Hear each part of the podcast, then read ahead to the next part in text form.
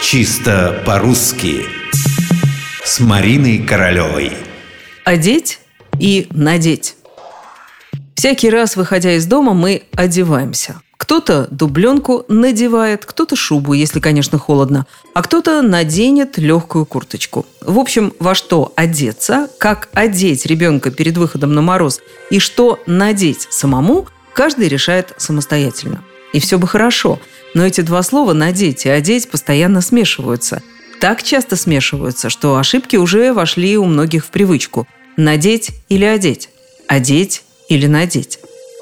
Надеть – это покрыть тело или часть тела какой-нибудь одеждой. Попробуем что-нибудь надеть на себя модное. Давайте наденем шляпу, наденем пальто. Не хотите пальто? Хорошо, тогда наденем плащ.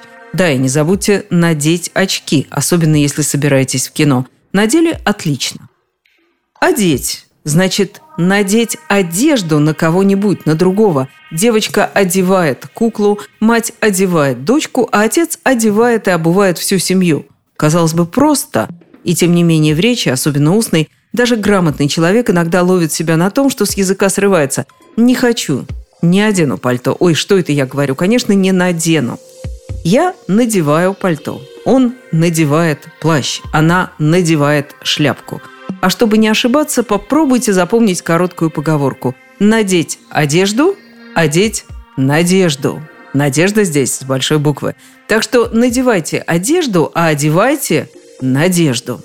Впрочем, лингвисты уже заговорили о том, что развлечение глаголов «надеть», «одеть» вскоре может сойти на «нет». Оно постепенно стирается. Но пока-то не стерлось.